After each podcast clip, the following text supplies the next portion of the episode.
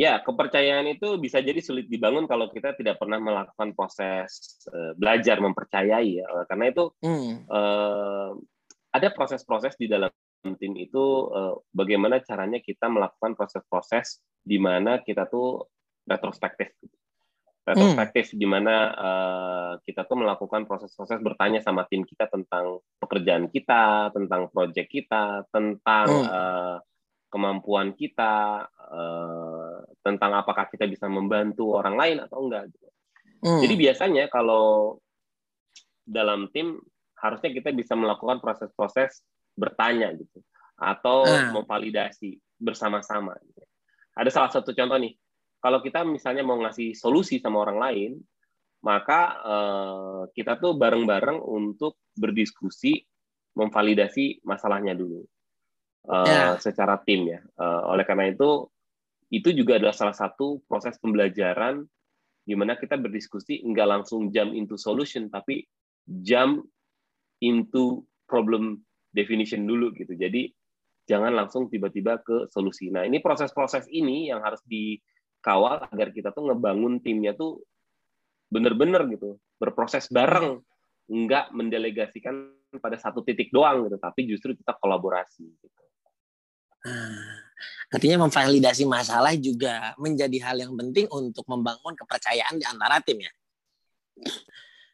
Tetapi eh, bagaimana sih Pak cara memvalidasi masalah dan menyesuaikannya dengan solusi gitu? Langkahnya itu langkah seperti apa dan bagaimana Pak?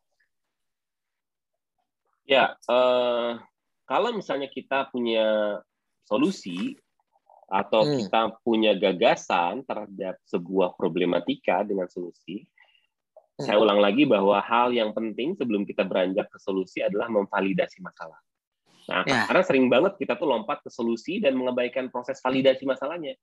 Meskipun uh. satu masalah itu kelihatan valid sama masuk akal, tapi jadi penting untuk kita untuk memeriksa lagi uh, terhadap beberapa kriterianya. Misalnya pada pelanggannya, apakah sudah didefinisikan dengan baik tujuan memvalidasi masa itu uh, gimana uh, bisa diuji lagi atau enggak gitu ya apakah dirumuskan dengan tepat enggak gitu apakah uh, itu benar-benar uh, dipahami enggak sama orang lain gitu ya. nah nanti kalau misalnya kita udah tahu bahwa sebuah hmm. ide itu unik dan orisinal bukan berarti itu valid ya untuk memata uh, untuk menjawab menjawab permasalahannya uh, jadi hmm. uh, kalau idenya unik dan orisinal bukan berarti valid maka pertanyaan yang biasa untuk memvalidasinya adalah pertama, apakah itu layak? Apakah sesuai hmm. dengan konteksnya? Apakah ya. orang-orang yeah. ngerti enggak bahwa ide yang akan kita selesaikan itu juga menyelesaikan masalah mereka gitu? Apakah ide ini sesuai enggak dengan masalahnya? Nah, itu menjadi penting nih kalau misalnya ide kita itu uh, dirasa unik dan orisinal menurut kita, tapi menurut orang lain belum belum tentu.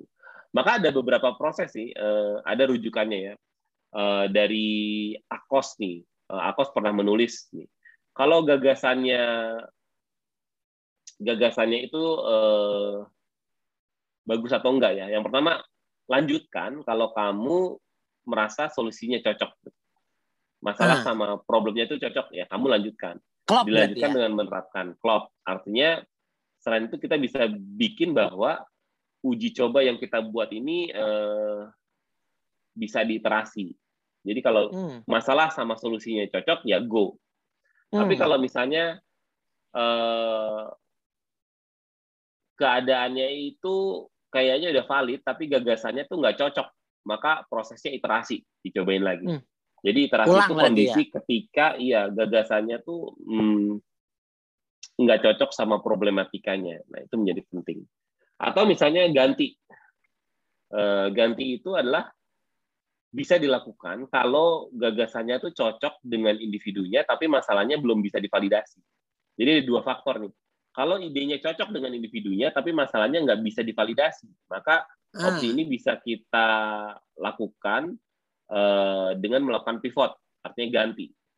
Atau hmm. jangan-jangan kita tuh kalau menemuin masalah itu istilahnya tuh nggak dipahami. Artinya kita tuh harus meredefinisikan ulang gitu. Ini yang paling menantang ya. Karena jangan-jangan kita nggak dapat gagasan yang bagus, tapi karena kita juga nggak dapetin problem statement yang benar.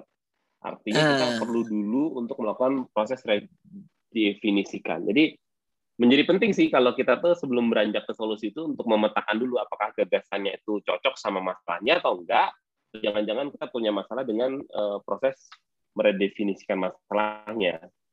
Ah, artinya di sini kita bisa cocok atau tidak masalah dan solusi, apakah perlu diulang, apakah perlu diganti orangnya, atau bahkan kita ngulang dari awal ya karena ada problem di dalamnya berarti begitu Pak ya.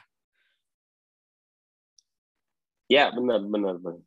Nah, tapi melihat dari itu Pak, saya rasa juga tidak bisa memvalidasi masalah kalau kita juga nggak mampu kritis terhadap masalah tersebut gitu. Dan menyelesaikannya juga saya rasa nggak bisa begitu aja tapi kan butuh cara-cara kreatif nih pak untuk menyelesaikan tersebut. Nah menurut uh, bapak nih dari Gojek sendiri saya tuh kadang-kadang suka bingung kritis itu seperti apa dan kreatif itu bagaimana gitu. Dan bagaimana untuk kita mampu untuk menyelesaikan masalah gitu pak